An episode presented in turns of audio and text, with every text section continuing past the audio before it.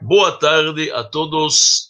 Letra S, sapiência. Sapiência vem, na verdade, do latim, que significa sabedoria, inteligência, astucidade, conhecimento, sapiência. Então, quando a gente vai falar de sabedoria hoje, eu vou me concentrar muito, obviamente, sobre a sabedoria da Torá, porque isto é para nós, na verdade, a principal sabedoria. Não significa que não tem outra sabedoria, mas a Torá, afinal, é a sabedoria divina e ela inclui tudo o que pode imaginar, como dizem os nossos sábios nos Pirkei Avot, no, na ética do pai, está escrito lá, se aprofunda quanto mais nela, de Kuleba, tudo está na Torá. E realmente todos os conceitos, mesmo os conceitos mais seculares, tudo isso que se pode imaginar, desde a engenharia até zoologia, tudo isso, desde a astronomia até medicina podem encontrar na sabedoria da Torá. Só eu vou me concentrar nisto. Claro que isso não nega que se alguém quer estudar outras coisas, tem muitas outras sabedorias, não estamos negando isto, é importante. Muito, muitas vezes uma pessoa, para se profissionalizar, precisa estudar economia, finanças, medicina, advocacia. Isto é permitido desde que seja feito da forma correta, obviamente, mas lembrando que na sabedoria da Torá a gente encontra tudo. Muito importante entender que no povo judeu a sabedoria, o conhecimento sempre foi prezado, sempre foi, na verdade, uma das grandes prioridades nossas. Porque isso está ligado intrinsecamente à educação. O que é educação? A educação não é apenas transmitir informação, mas também formação. Então, no judaísmo, a educação sempre foi prioritária, porque isto é parte integrante do judaísmo. Como você garante a continuidade sem educação? Como que se faz a educação? Transmitida a sabedoria que recebemos no Monte Sinai. No Shema Israel, a gente fala todo dia, duas vezes, pelo menos, Veshinantam levanecha, ensina para teus filhos, ensina para teus alunos, tem que ensinar. Muito antes, já mencionamos isto, aliás, muito antes que a Europa Ocidental, a França, colocou a escola obrigatória, porque as escolas dizem que começou na época de Carlos Magnus, ou Carlos o Grande, Charlemagne, como ele era chamado, Carlos Magnus, no ano 800 mais ou menos, mas escola obrigatória, obrigatória, tem 150 anos, o que seja. Nós temos dentro do judaísmo um homem que a gente lembra com a palavra Zahur Latov, Zahur Latov significa ele é lembrado para o bem. Uma expressão que a gente só usa quando fala do Elias, o profeta. Eliyahu Anavi, Zahur Latov, lembrado para o bem. E temos um homem que se chama Rabbi Yoshua ben Gamla. Este Rabbi Yoshua ben Gamla, ele que realmente fez um sistema educacional faz dois mil anos. De escolas em Israel, do norte até o sul, todo mundo aprendendo. Dois mil anos, dois milênios. Inacreditável. O judaísmo sempre deu apoio total a tudo que é a transmissão do conhecimento, a tudo que é a procura pela sabedoria. Isto é muito importante. A própria palavra Torá é interessante. Muita gente pensa que a Torá, a tradução é Bíblia. A Torá, se você traduzir a palavra literalmente, é um ensinamento, um legado. Estou ensinando algo. A Torá vem da palavra morrer que, que é morrer? Um professor. O que, que é um rabi em hebraico? Não é rabino, é professor. Mori rabi, meu mestre, meu professor. Esta é palavra. Hoje usamos rabino, mas a palavra é, na verdade, um professor. Esta é assim, a base de tudo. E antigamente um líder judaico, como se media os líderes judaicos? Se ele sabe geografia do Meio Oriente? Não. Quanto ele tem conhecimento de Torá? Que este é, na verdade, a sabedoria judaica. Este é, na verdade, o principal, porque ela inclui tudo. Então, é importantíssimo, a primeira regra é saber que a sabedoria e a sapiência não é uma herança. Não é algo que você adquire de herança. Tem muitas coisas genéticas que você pode receber de seus pais. Pode ser que você é ruivo porque tua avó era ruiva. E você tem olhos azul porque teu pai tem olhos azul. Muito provável. E até alguns traços de caráter que vêm junto. Tudo isso é um pacote como se diz em inglês, it's a package deal. vai junto, querendo ou não querendo. Tem a parte genética, tem a parte hereditária, como nós sabemos. Porém, os nossos sábios dizem na ética do pais, dos pais, mais uma vez, no capítulo 2, na Mishnah 12, se não me engano, התקן עצמך ללמוד תורה, se prepara para estudar Torá, שאין היא ירושה לך, não pensa que ela vai ser uma herança para você. Você não herda conhecimento. Sabedoria não passa junto. Isso tem que se esforçar, tem que ter um grande esforço, uma diligência, uma devoção ao estudo, a adquirir, a escutar, a ver. A pessoa tem que beber as palavras. Isto não vem sozinho. Por isto, o judaísmo nos ensina que não somente tem que estudar, mas tem que repetir o estudo. A lei oral que nós recebemos no Monte Sinai, junto com a lei escrita, como se chama a lei oral no judaísmo? Mishnah. A gente usa a palavra Talmud porque Talmud já é a Mishnah comentada com a Gemara, mas a palavra é Mishnah que, que significa a palavra Mishnah? Repetição. Lechanen, em hebraico, significa repetir duas vezes, três vezes. Veshinantam levanecha. Você tem que repetir várias vezes para teus alunos até isso ficar gravado. O que, que mostra? É esforço. Esforço. Se não fica, não fica. Os nossos sábios dizem: Kol halomed. Se uma pessoa estuda, ele não repete o que, ele estudou. De novo, faz uma repetição, é como se ele, na verdade, semeou e não colheu. Imagina uma pessoa semeou um campo e depois deixou lá. Não foi colhendo. Não tem sentido nenhum. Assim também, estudar sem repetir, que repetir. A gente repete várias vezes, tem um esforço. Nossos sábios dizem não é igual se se repetiu 100 vezes ou 101 vezes. Faz uma diferença. Fica mais gravado. Não somente gravado na memória, como na verdade na pessoa. Entra na personalidade. É importante. Então, para o estudo da sabedoria. Isto é válido para todas as sabedorias. Não apenas a sabedoria da qualquer uma, exige, na verdade, uma diligência. Os nossos sábios nos dizem que não é à toa que a Torá foi dada no deserto. No deserto. Deus podia ter escutado, escolher uma praça mais bonita, uma praça florida, com flores, ou árvores, ou algum árvore lá no Monte Sinai. Monte Sinai é um monte bem pequeno, desconhecido num deserto árido. Por que naquele lugar? Por que Bamidbar, em hebraico, deserto? Dizem os nossos sábios, porque um deserto é sem nada. Lá todo mundo apenas pisa, nada mais, não dá nem para colher. Para estudar Torá tem que se colocar realmente como um deserto.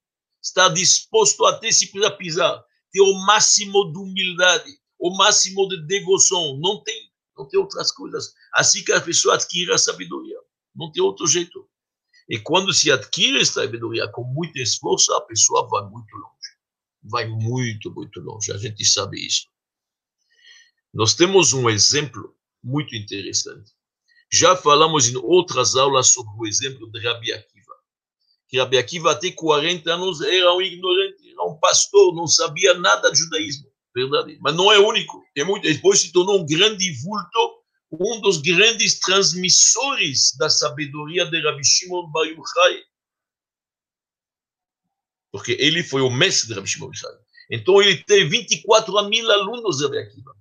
Nós temos um outro contemporâneo, um pouco da mesma, quase da mesma época, um pouco um século antes, que se chama Rabbi Eliezer ben Horkinus. Rabbi Eliezer, filho de Horkinus. Este Rabi Eliezer tinha 28 anos, não tinha estudado Torá, nada, trabalhava com o pai, e um belo dia ele resolveu, ele escutou falar da grande sabedoria do mestre Yohanan ben Zakkai, que, que morava em Jerusalém. Rabi Eliezer morava fora de Jerusalém. Ele falou para o pai, ele quer ir escutar Rabi Yohanan ben Zakkai, que começar a estudar a Torá com 28. O pai não estava muito feliz com isso, falou, termina teu trabalho, está fazendo algumas coisas, terminou, finalmente ele foi, viajou, foi até lá, não comeu, uma pobreza, ficou 36 horas sem comer, literalmente. E chegou em Jerusalém, mas era justamente o dia que Rabbi Yochanan ben Zakkai estava fazendo um grande discurso para seus alunos. E ele sentou lá, mas ele não comeu, e no caminho estava com tanta fome que ele viu algumas coisas no chão, ele acabou pegando, ele pensou que era plantas, era, ele pensou que era alguma erva. Era, na verdade, excremento de talvez de, de, de, de carneiros que ressecou. Deus nos Ele estava com um cheiro ruim, de tão pobre e tão vontade. Ele sentou lá, saiu da boca dele um cheiro horrível, um hálito insuportável. Rabi Yohanan Ben Zakkai, que sentiu a coisa, depois da aula chegou para ele, chamou ele, perguntou: Você comeu? Ele não quis responder. Rabi Yohanan Ben Zakkai se informou onde que ele fica, onde o albergue. Ele viu que o homem não comeu. Primeira coisa, deu para ele uma comida. Primeira coisa você dá para uma pessoa quando ele está com fome, se não conversa, você tem que ver que ele come, que ele esteja satisfeito. Depois, Rabi Yohanan Ben Zakkai, o grande mestre, falou para fica aqui, vou te ensinar a Torá. E da mesma forma que saiu um hálito ruim da tua boca, vai sair um bom nome inteiro na Torá no mundo inteiro. Dê para ele uma bênção, que o nome dele vai ser, na verdade, grande na Torá em qualquer lugar. Imagina isso. E assim foi Rabelezer Benor que nos ficou anos estudando o Kabir Zakai. O pai, os irmãos que achavam que ele não trabalha, aquele homem, na verdade, sem fazer nada, que que é isso? O pai resolveu que ele vai para Jerusalém para dar uma bronca para ele. Queria até tirá-lo da herança. Não faz nada. O pai chegou num dia que Rabi Yohanan Mezakai estava discursando para todos. Era uma grande, um grande shiur, uma grande palestra. Rabi Yohanan Mezakai entendeu com sua clara evidência o que está acontecendo. Falou para seus alunos colocar o pai dele, na verdade, na frente do lado sentado com os grandes dignitários de Jerusalém. Tzitzita Kesed, Kalba Savua, Nakdimon Ben Gurion, eram os homens que podiam sustentar Jerusalém. Ele colocou ele lá, o pai de Eliezer, chamava Horkinos. Ele está sentado lá. E Rabi Yohanan Ben Zakai, naquele dia, falou: Eu não vou fazer o discurso, vou chamar um aluno meu.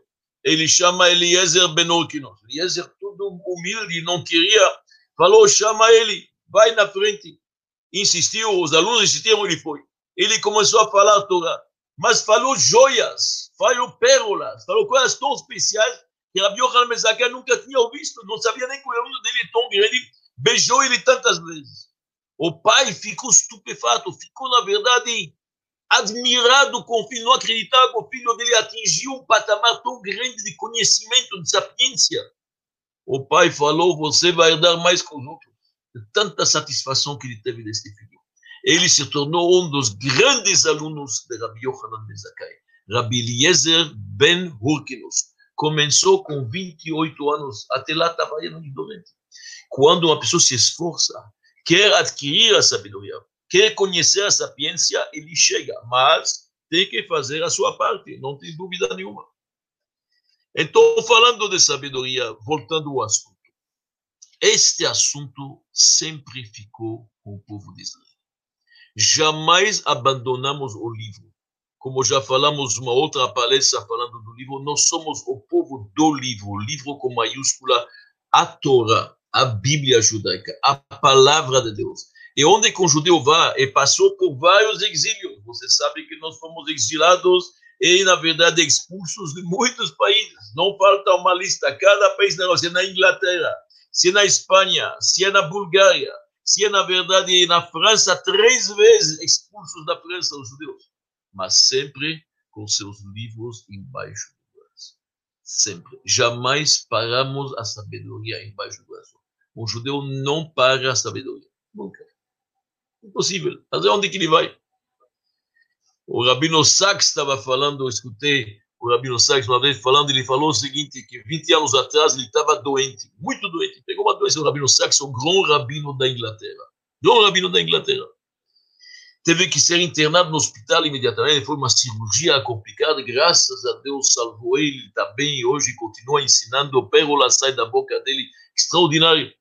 Ele conta o seguinte, que ele saiu finalmente do centro cirúrgico, chegou no quarto um pouquinho, na verdade, para descansar, quase morreu, quase morreu.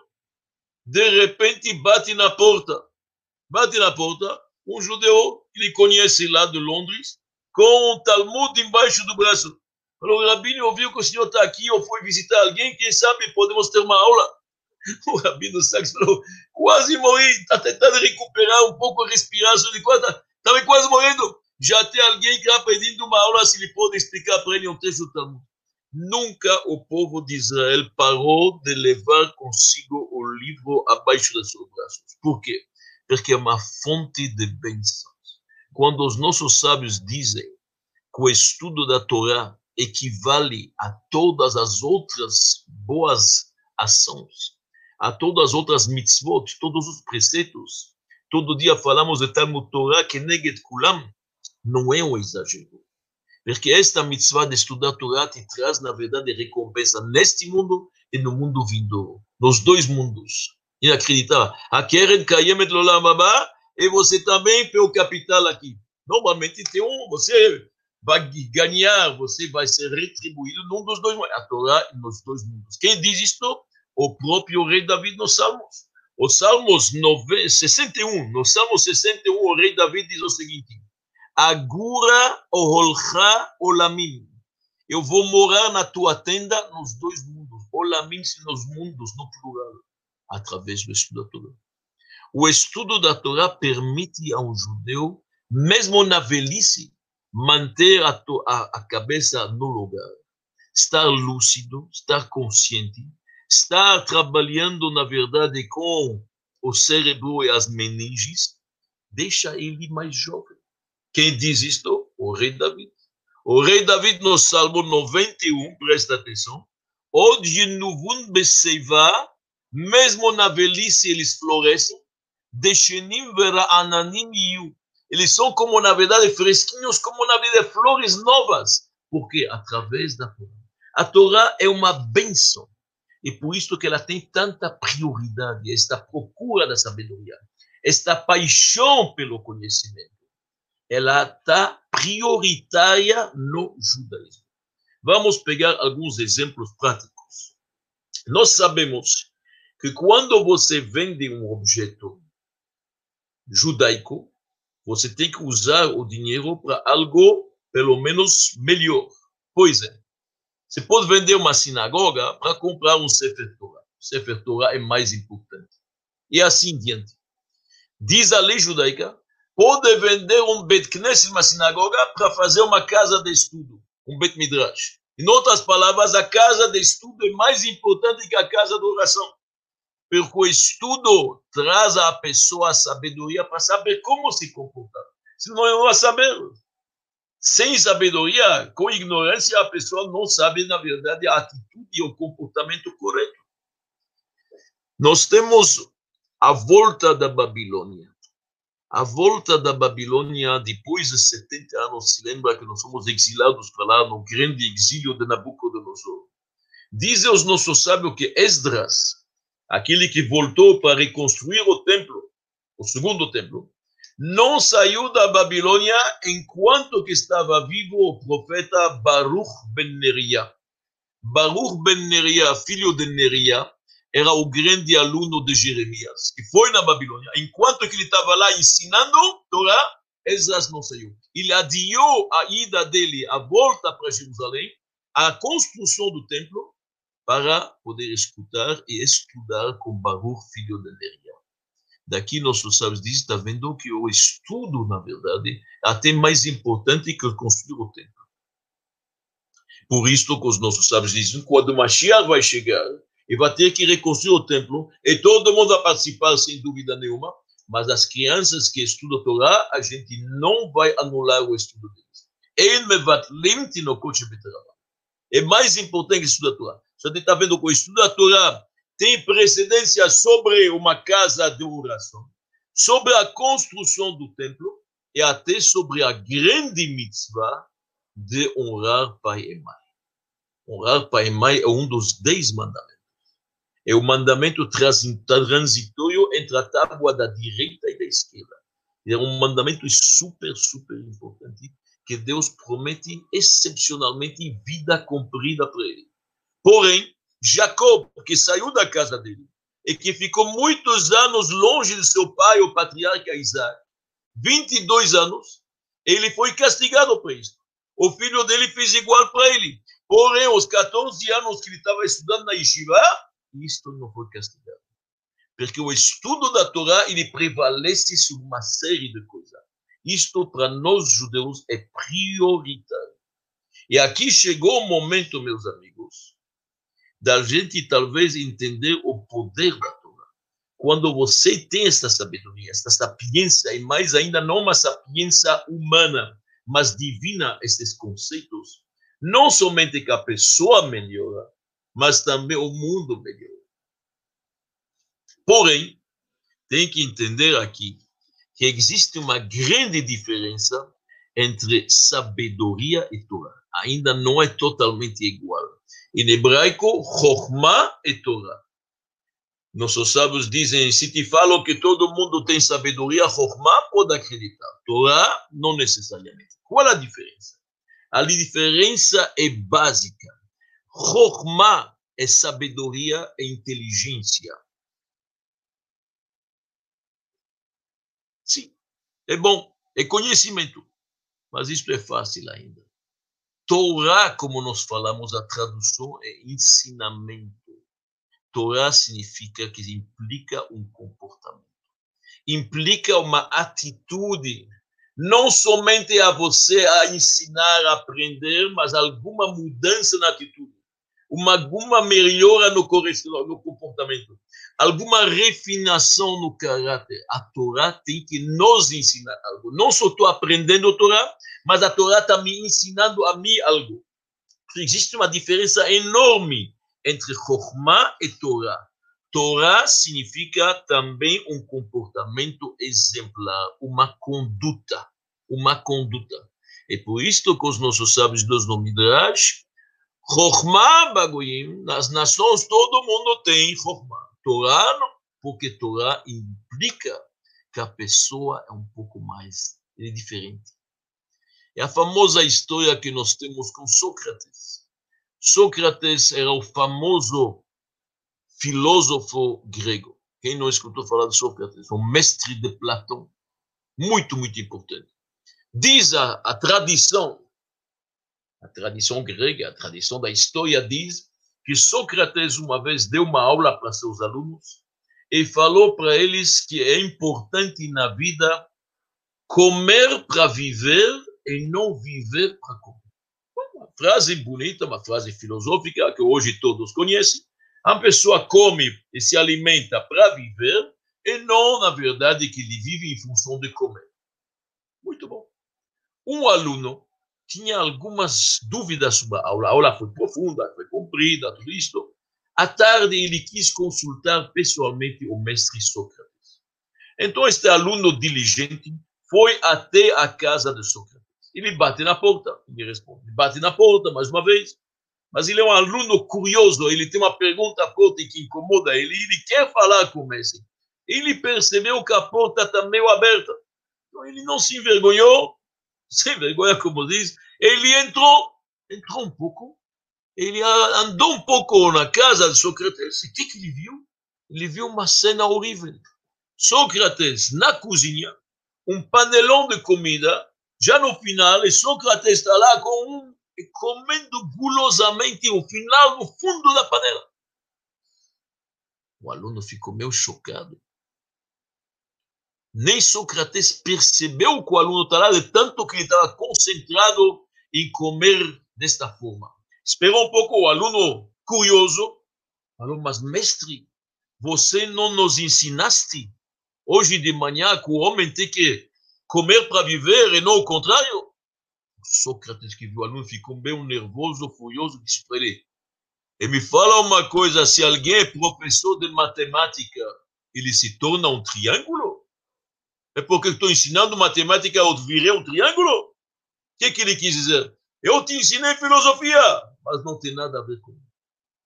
Eu te ensinei uma bela frase, mas nada a ver com o meu comportamento. Sócrates continua comendo gulosamente e ensinou algo. Isto se chama sabedoria. Isto se chama Chokhmah. Eu Sócrates, um homem inteligente e com conhecimento. Isto se chama sabedoria, mas não se chama conduta não se chama Torá, que significa ensinamento. Quantos médicos nós não temos hoje que fumam? Fumam cigarro. Um cigarro todo dia. Como? Tem alguém melhor que o médico sabe quanto que, na verdade, o cigarro é nocivo para o pulmão, para a respiração, para a saúde? Ninguém melhor que eles. Porém, uma coisa é ser médico, uma coisa é, na verdade, ensinar, falar para o paciente, e outra coisa é o que eu faço na minha vida particular. São coisas diferentes. Então, a pessoa não necessariamente ele tem Torá, ele pode ter forma, sabedoria.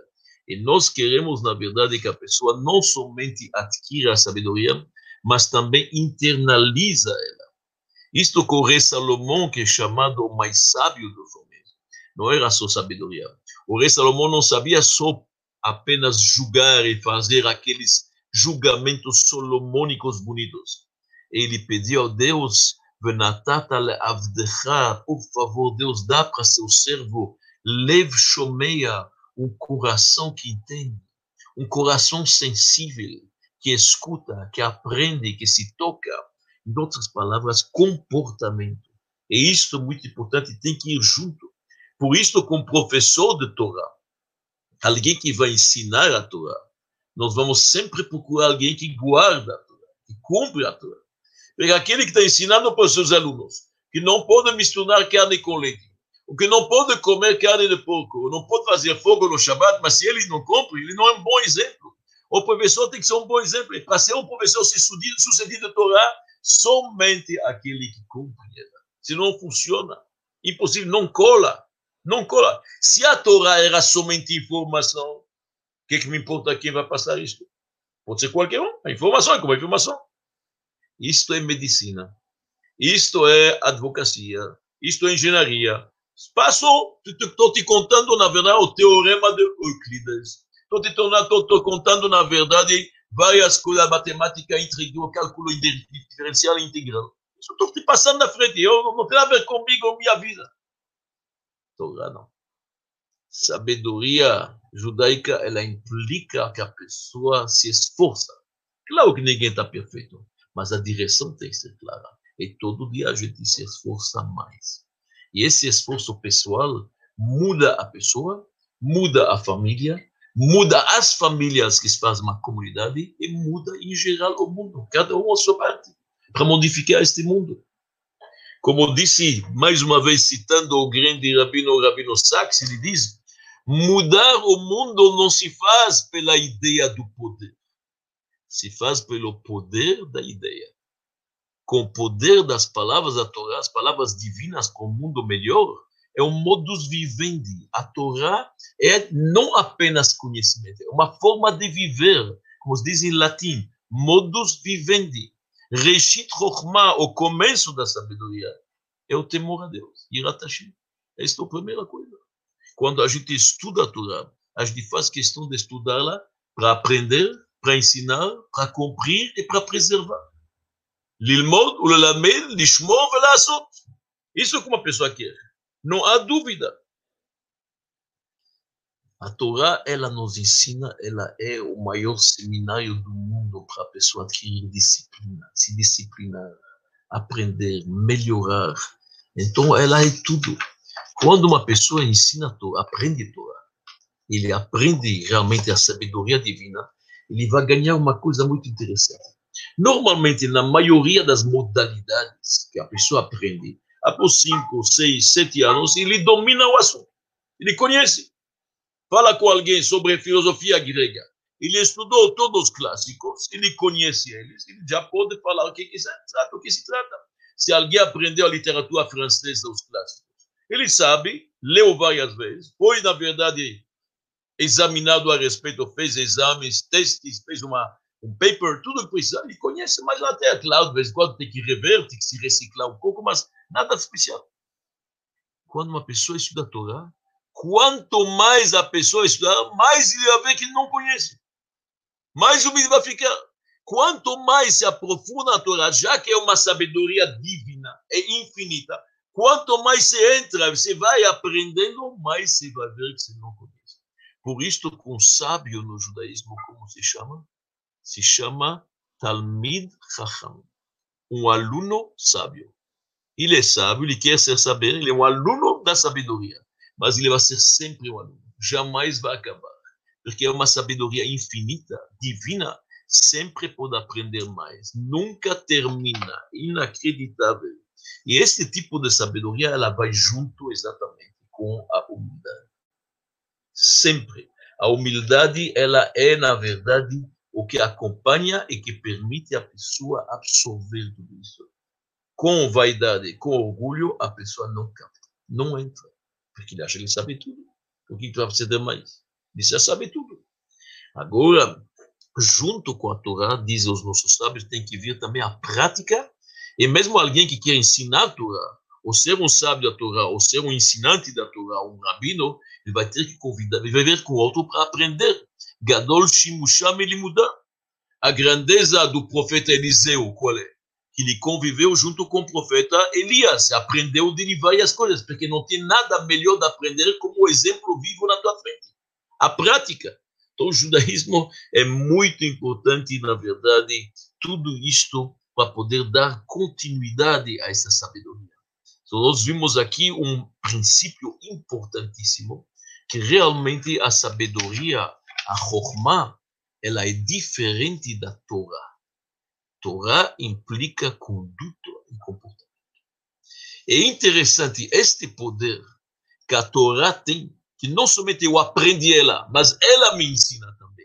Eu estou aprendendo dela, não estou aprendendo ela, mas dela. Eu estou sendo ensinado por ela para me modificar, me metamorfosar, melhorar. Este poder os inimigos do judaísmo também sabiam. Eles sabiam que a Torá é a chave do sucesso do povo judeu. É a chave da fé e da confiança em Deus. É a chave da eternidade e da continuidade. É a chave da melhoria do mundo, da ética, da moral, do comportamento. Por isso, se a gente olha bem para trás a história nossa, cada vez que inimigos queriam eliminar o povo judeu, como começou? Com decretos contra o Estado Torá. Os gregos não permitiram estudar a Torá, os romanos não permitiram estudar a Torá, e Rabi Akiva continuou e foi preso no meio, e assim diante, e foi morto entre os mártires do judaísmo. Grandes inimigos do judaísmo, até os contemporâneos. Os nazistas não permitiam estudar não permitiam nem viver, respirar, mas nos guetos, na clandestinidade, se estudava Torá. Os russos, os comunistas, fecharam todas as escolas judaicas, todos Talmud Torá, mesmo assim, nos porões escondidos, havia yeshivat, yeshivot clandestinas. Sempre. Nunca paramos. Quer dizer, os próprios inimigos do judaísmo entenderam que para destruir o judaísmo, precisa destruir esta sabedoria divina, esta sapiência judaica que é a Torá. Então, como falamos antes, a Torá é interessante, é um estudo que não tem fim. Cada ano nós repetimos nas sinagogas a leitura da Torá, desde o Gênesis até a morte de Moisés. De Moisés. Quer dizer, você vai desde o começo da criação, 53 porções, cada ano repetir. Mas quantas vezes você pode ler um livro? Eu conheço pessoas que quando lê o livro uma vez, já tira. Não tem paciência para ler uma segunda vez. Alguns são mais, na verdade, aplicados, com mais paciência, duas vezes. Alguém como professor de faculdade vai ter que reler de novo. Nós estamos lendo este livro 3.300 vezes, com vários comentários, e cada vez com dimensões mais profundas. Por quê? Porque é uma coisa sem fim. Então, cada vez vai descobrindo uma outra explicação, que se junta à explicação anterior, e que dá uma dimensão diferente, uma perspectiva diferente inacreditável. É um estudo que tem, na verdade, uma profundidade e não acaba jamais. Cada vez ao contrário, fica mais claro, e mais profundo, e mais largo, com uma perspectiva totalmente diferente. Por isto que os nossos sábios dizem no Talmud, que os sábios da Torá, Talmidei Chachamim, como nós falamos antes, um Talmid Chacham, sábios alunos, porque são sempre alunos, Kol maskinim, quanto mais eles ficam mais velhos, eles ficam mais sábios. Cada vez a sabedoria fica aumentada. Normalmente, quando uma coisa fica mais velha, fica mais usada, se deteriora. Vem o Talmud e diz: os sábios, sábios da Torá, tem que compará-las aos vinhos. Um vinho é o contrário de qualquer alimento. Qualquer alimento que você deixa ele, ele se estraga. Já um dia, alguns estragam por uma semana, três dias, quatro dias. Deixa um tempo, vai estragando, vai apodrecendo. Mas tem uma coisa que a gente sabe: quanto mais velho, melhor. É uma bebida bacana. Aged, se chama em inglês. Ele passou já um tempo bom dentro da verdade do barril de carvalho. Um vinho, quanto mais anos, melhor. A mesma coisa, a sabedoria da Torá, quanto mais anos, fica melhor. Fica melhor. Como um vinho bem antigo. Claro que aquele que sabe a Torá tem uma obrigação de ensiná-la para os outros. E com muita paciência. Mesmo que está na frente de um ignorante, que não sabe ler, ou que lê o contrário, em vez de chamar Israel, Hashem Loquedo, Hashem Echad, falar que Deus é um, ele fala Acher, Deus é outro. O Talmud nos dá um exemplo. Muitas vezes os ignorantes não sabem bem pronunciar. Então, em vez de falar Ve'ahavta et Hashem Loquecha, você tem que amar o eterno teu Deus. Ele fala Ve'iyavta. Não pronuncia bem, significa você tem que fazer Deus teu inimigo. Justamente o contrário. E mesmo assim, Deus gosta. Deus está feliz quando uma pessoa que não sabe ler vem na sinagoga. E quando uma pessoa lê com a tradução, ele fala as palavras erradas. Ele está presente. Meu filho está do lado meu, está na minha mesa. Esta é a maior alegria, não tem problema nenhum.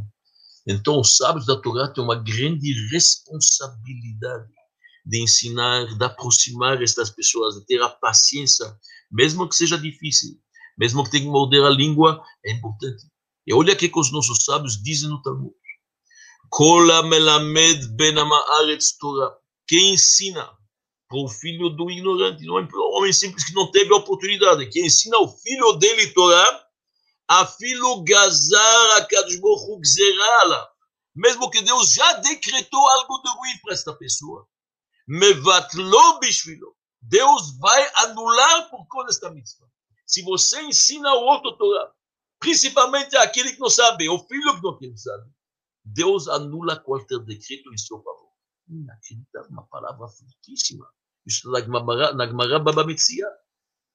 Os nossos sábios nos dizem que muitas vezes, lá onde que tem as pessoas, as famílias humildes, é de lá que sai a sabedoria.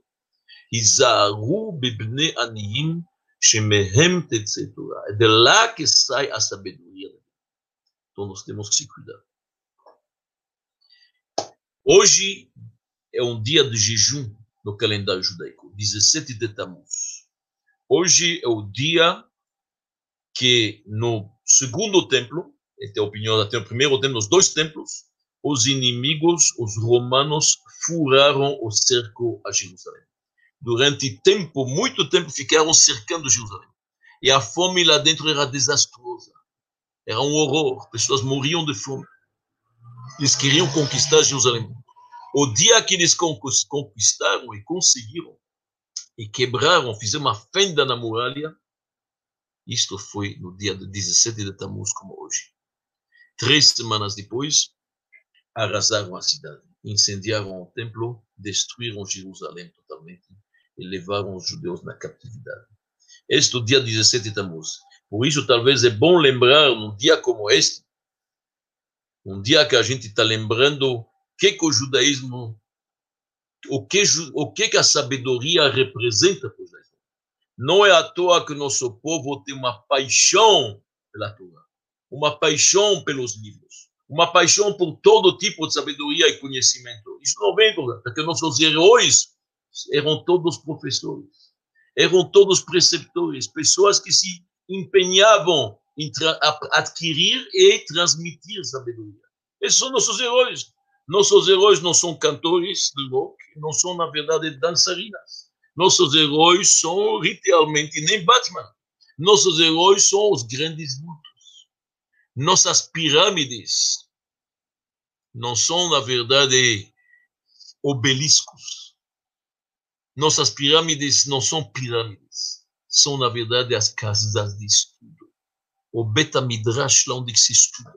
Então, o judaísmo adquire e dá muita importância a toda esta aquisição da sapiência. Então, é bom lembrar neste dia que estamos falando de Jerusalém, que Jerusalém foi destruída. Antes que o imperador Vespasiano destruiu Jerusalém, E quando se apresentou na frente dele Rabi Yohanan ben Zakai, aquele que nós mencionamos antes, que é o grande mestre de Rabi Eliezer ben Horkinos.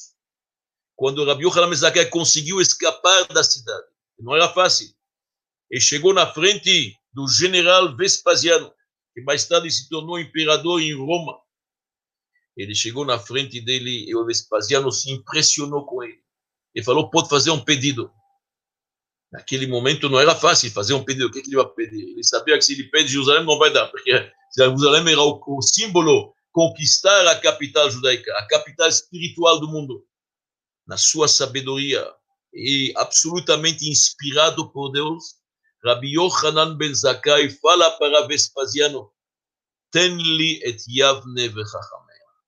Me poupa a cidade de Yavne com seus sábios. Lá tem uma academia, academia talmúdica. Yavne, com seus sábios, poupa isto. Ele prometeu e guardou e poupou.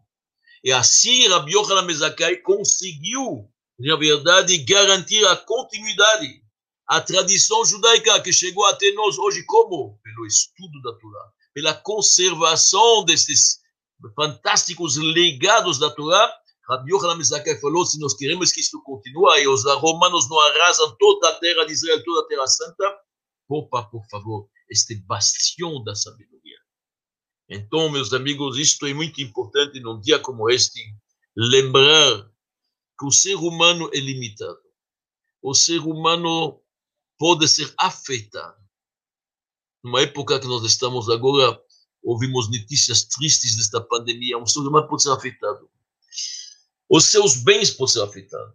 O homem que tem uma lojinha, Deus nos livre, pode ter um incêndio e acabar com a mercadoria. Pode ter uma inundação e atrapalhar um depósito. Mas tem uma coisa que ninguém tira. Ninguém tira. É o que, que a pessoa adquiriu sabedoria. Isto fica para sempre. Imagina a sabedoria divina, milenar, 3.300 anos, otorgadas pelo Todo-Poderoso lá no Monte Sinai, acessível para todos. Inacreditável. Então, isto não tem fogo e não tem água que tira, nem guerras. Isto fica para sempre. E por isso, mesmo um povo que passou por várias perseguições, e vários exílios, e várias expulsões, sempre com seu livro embaixo do braço, manteve esta sabedoria viva. E essa sabedoria é a base de uma sociedade melhor. Muito obrigado a todos vocês